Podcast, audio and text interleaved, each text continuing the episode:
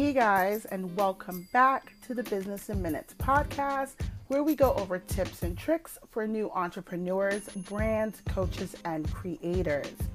I am your host, Mercedes Kajora from GTM Social Media Marketing. But before we get started, let's give our Instagram account shout out to Natania Creates. That is N A T A N I A C R E A T E S. Make sure you head over to Instagram and check them out. If their content speaks to you, don't forget to hit that follow button. So, today we are going to talk about toxic clients or toxic work environments. I recently did a post about this on Instagram and I just I felt the need to talk about it a little more. I am pretty sure I am not the only person who has had to deal with a toxic client or even a toxic work environment. Recently, I had to let go of one of my clients, and they were a larger client. Some people, especially new entrepreneurs, will feel like they have to stay in a situation because they're trying to make that money, trying to make those sales, trying to bring in those clients. The reality is, you cannot sacrifice your sanity for money. All money ain't good money. So, this is something that you really have to pay attention to, keep in mind, and really decide for yourself, you know, what what you're going to deal with and what you're not going to deal with. This all goes back to setting boundaries. A lot of times, when you have a client, especially a client that is a higher paying client, they may feel that they can get away with a lot of things that other people can't. And the first thing that they think about is, well, you know, I'm paying you X amount of dollars so you have to listen to me. This is not the case. Some people are just not a good fit for your business, and it's okay to say no and not take on a client, and it's okay to let go of a client after you've taken them on. So, in my personal experience recently, you know, I did something that I don't normally do. I took on a client that was also a family friend. So I figured, you know, I would give this person a chance. And things were pretty good in the beginning. I mean, I will definitely, you know, I can admit that. But gradually, things started to change. The client wasn't as consistent as they were in the beginning they would, you know, set meetings or schedule meetings and not show up and then notify me at the last minute that they had to, you know, reschedule or whatever the case may be. Now, I would try my best to accommodate this person. So I would block out time and then, you know, they would change, you know, the time. It started with changing with the time. So we're going to meet at 10. And then 10 turned in, okay, we're not going to be able to meet until 2.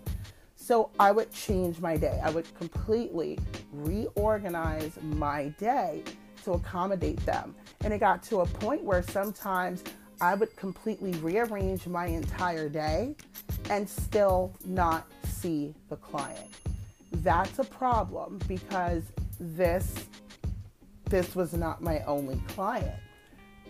However, it was one of my bigger clients. Now, even though I didn't need this client, again, I was trying to give them the benefit of the doubt. Eventually, I just had to say, enough is enough. So, we're going to talk about when is enough enough we all have different limits. We are all, you know, capable of handling, you know, things, and it really depends on you. But as a new entrepreneur, you definitely don't want to start out with clients like this. You're already stressed, you're already doing so many different things. And when I say so many different things, most new entrepreneurs, they are everyone. So you are the CEO, you are the content creator, you are the caption or copywriter, you are the website designer, you're the photographer, you're the assistant, you are every, you're the accountant, you're everybody. And then to have one or a few clients that don't respect what you do, don't respect that your time is just as valuable as theirs, this is not how you want to start off. I've seen a lot of new entrepreneurs actually give up because of all of the stress that they're under. And then a lot of times the stress is manageable, but it's one or two clients that kind of put them over the edge and they're just like, why am I doing this? Like, this makes no sense. I'm just going to go back to doing what I was initially doing. So, starting out early, it's very important to, you know, onboard your clients. It doesn't matter if it's social media management, if it's coaching, even if it's just, you know, a regular gig, you could be a freelancer, it could be project based, but you really need to get a feel for the client. Get a good feel for the client. See where their head is. What are their goals? Are their goals actually attainable? In my case, this particular co- client had some goals, but they weren't necessarily realistic. They kind of had it in their head that I could make it realistic. And although I came very, very close, they still wanted more and they w- they were not putting in any type of effort. So they originally agreed to provide a certain amount of content, and that did not happen. So now I have to try to come up with things at the last minute because they didn't have what they initially said that they would have. We then, you know, agreed okay, this method isn't necessarily working. So I could come in and get, you know, the content that was needed. By the way, from this conversation alone, you guys could probably already figure out this was one of my social media clients, not one of my coaching clients. But we agreed, okay, I'll come in and I will get the content, I will get the photos, I will get the videos. That never happened. So, you know, it got really, really tough. And then the content that was sent, it wasn't of the best quality. The lighting wasn't great. So now, okay, we can kind of fix that. You know, you can kind of use some filters, kind of, you know, edit a photo. We we've all done it before, but this client did not want anything to be edited at all. That is a problem because now you want to put low quality videos, low quality photos on your account, on your page, and I'm managing your page. So, how does that look for my brand? A lot of new entrepreneurs seem to forget about that very important aspect. What you do for others, for your clients, reflects on your brand as well. You can't you can't sacrifice your values, your work ethics for one account. And the reason that I say this is when you're getting clients, they want to they want to see reviews. They want to see people that you've worked with. They want to be able to see a portfolio. Okay, you've worked with, you know, some accounts. Let us take a look at those accounts.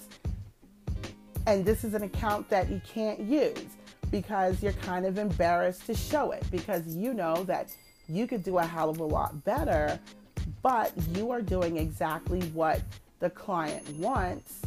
And then the client, in the end, isn't even really happy with that because they want more. But they're limiting how far you can spread your wings. So, today's discussion is about how to spot.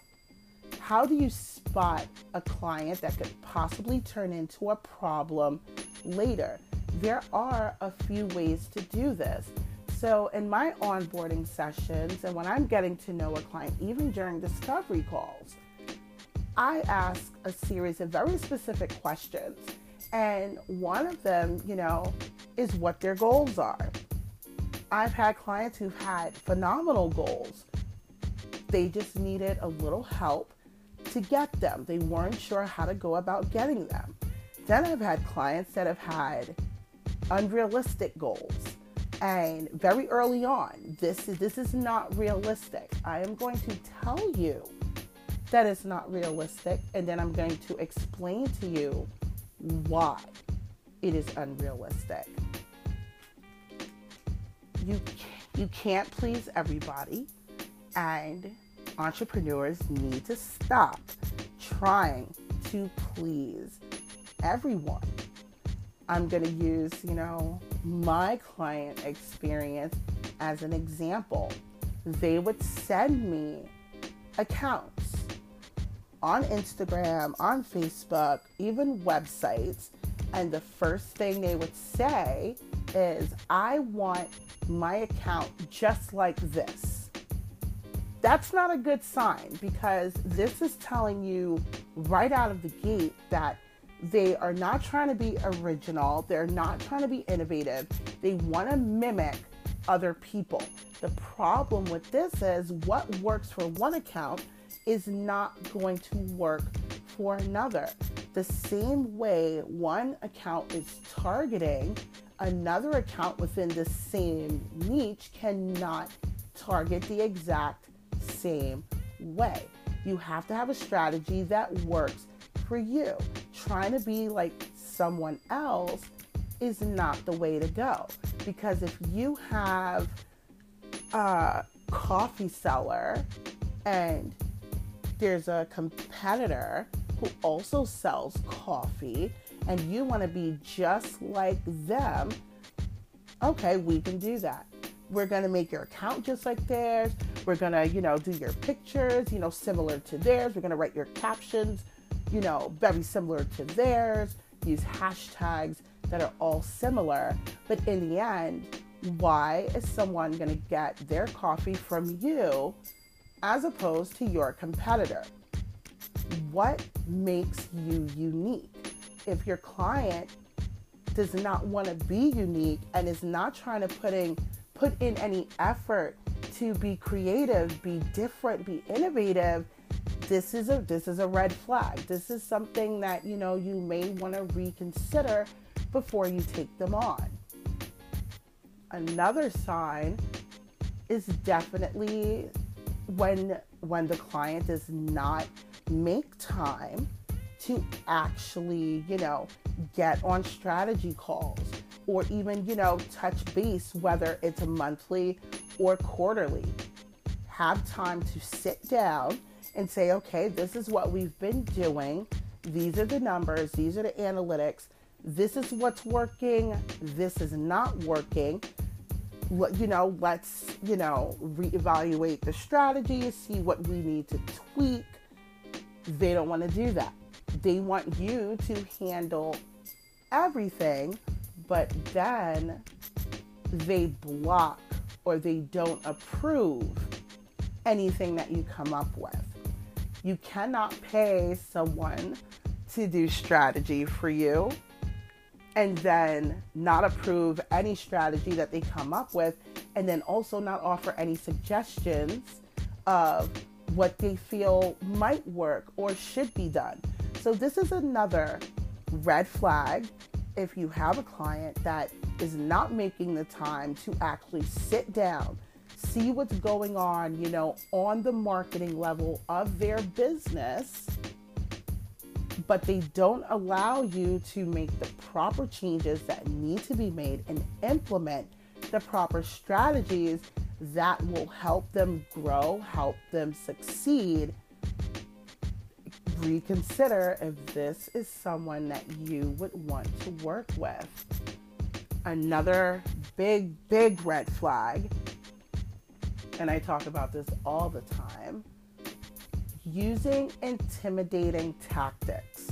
And this could be threatening to fire you, threatening to take their business somewhere else, them trying to invoke fear to either try to keep you in line, see things your their way, or have you do things exactly the way they want it done, even if it goes against your morals, values, and worth work ethic. So this is a major, major red flag out of all of them. I refuse to be intimidated by anybody. I've been through enough in my life, whether it's my work life or personal life, to know that I don't fear anything. And I sure as hell do, I don't fear any, you know, client. Money is great, but it is not everything. If they want to take their business somewhere else, let them my client tried to use some of these same tactics with me, and I just let them go. It was very easy for me. I didn't have to think twice about it. You know, I straight told him, well, since you're conflicted with this decision, I'll make it for you. I'll let you go so that you can go and be happy with someone else. And that made him pretty angry. It made him angry because at the end of the day, he felt that I needed him as a client. And I did not need him as a client. And I made that perfectly clear. So you don't have you don't have to put up with, you know, with these types of clients. They're only gonna lead you to burnout. They're gonna frustrate you more than you're already frustrated because of, you know, just other things, starting your business, getting, you know, the tools, the education that you need, getting things to run smoothly. You don't need you don't need a client that's really not going to help you take your brand to the next level. Again, I can't even though this is a high ticket client or was for me, I am you know, I'm ashamed to even put that I worked with this brand on my website or anything that has my name on it because I already know people would look at it and say, okay, this is like everybody else. There's nothing special about this at all. So why would I choose, you know, to work with you if you're just copying other people? So I've completely just, you know, erased it. I don't want anything to do with it. This goes back to, you know, perception. People are gonna they're gonna go through your stuff your stuff, they're gonna research you as they should. You you should research anybody that you are going to partner with or do business with. This is smart.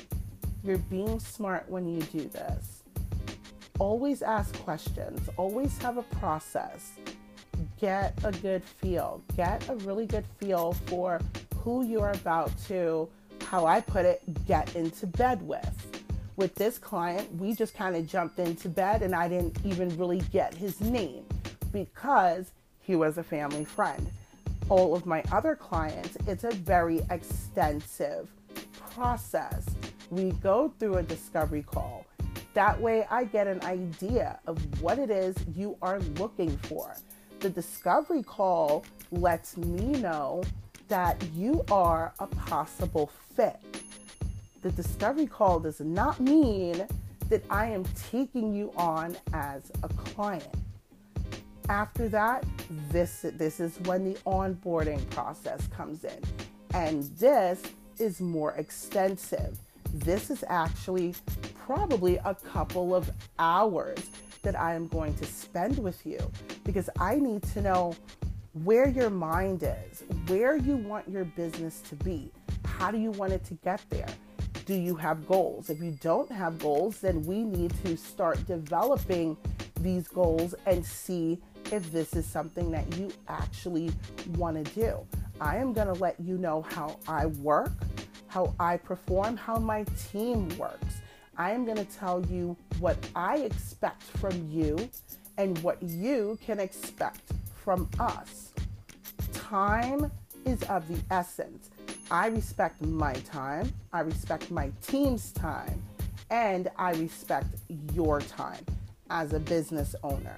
So if I feel, you know, already during the onboarding process that this is probably not going to be a good idea, this is not really a good fit. I thought it was, but it is not. I am going to tell a client that, and I'm not going to continue, you know, with the project or taking them on as a client. My onboarding is two separate sessions. The first session is to really make sure that you understand what you're getting into. You're highly motivated. You are ready to take your business to the next step. And we're not playing any games because it's not just myself. I do have a small team that I work with. We are all going to work with you and your brand. If there is something that we want to try with you and we are not 100% sure that we can do it. We have extensive resources. We will pull someone else in to jumpstart your brand if we feel that is 100% needed. So we are going to be invested. We only take a handful of clients so that we can dedicate the time to help nurture your brand into the greatness that you want it to be. So, as new business owners and entrepreneurs and coaches, even content creators, when they're, you know, I've seen a content creator that I've worked with briefly, you know, working as an influencer, got some, you know, influencer, you know, contracts and when you like went over it, it was just like, are are you kidding? Like they were lowballing how much they wanted to pay for what it was they wanted them to do. There was just there was a lot of discrepancies, and it's okay. It is okay to say no, and that is what this whole discussion is about. If you feel that a client is toxic, it's okay to let them go. If you are on a discovery call or even during your onboarding session and you just feel that this is not a good fit, it is okay to say no. You have to protect your brand as much as you can because this is this is your business. You can't have anything that is going to affect your business. So, on that note, I want you guys to actually think about this for the future when you are signing clients and for some of the new business owners that may have a client from hell right now. It's okay to let them go. It is okay to find someone else that is going to fit with your brand, your ethics, your morals that you are going to enjoy working with. It is okay to turn money away. And I know it sounds crazy because people think, okay, I'm an entrepreneur, I'm supposed to be making money.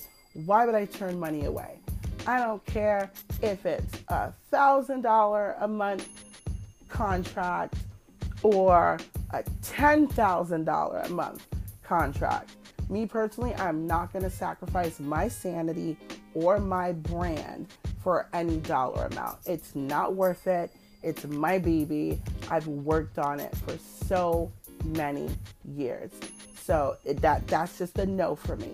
Now, if you're having some issues with clients similar to this and you're just not sure exactly how to move forward, how to get rid of them, how to make a, you know, a clean break, or if you're just having problems saying no, feel free to reach out. You can visit us on Instagram at Grow Through Marketing and drop us a comment on one of our posts, send us a DM. You can also go to our website, which is gtmsocialmediamarketing.com. You can leave us a message there as well. We are willing to help. This is not, you know, this isn't this isn't something you should be dealing with and I want everyone to know that there are people out there that have been through this and are willing to help you.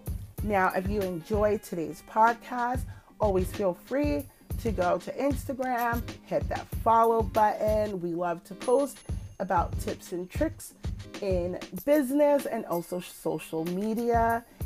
Stay tuned. We're always here on Thursdays, 7:30 p.m. on Spotify. So, I hope you guys enjoyed this conversation. I would love to know your thoughts, and I look forward to chatting again soon.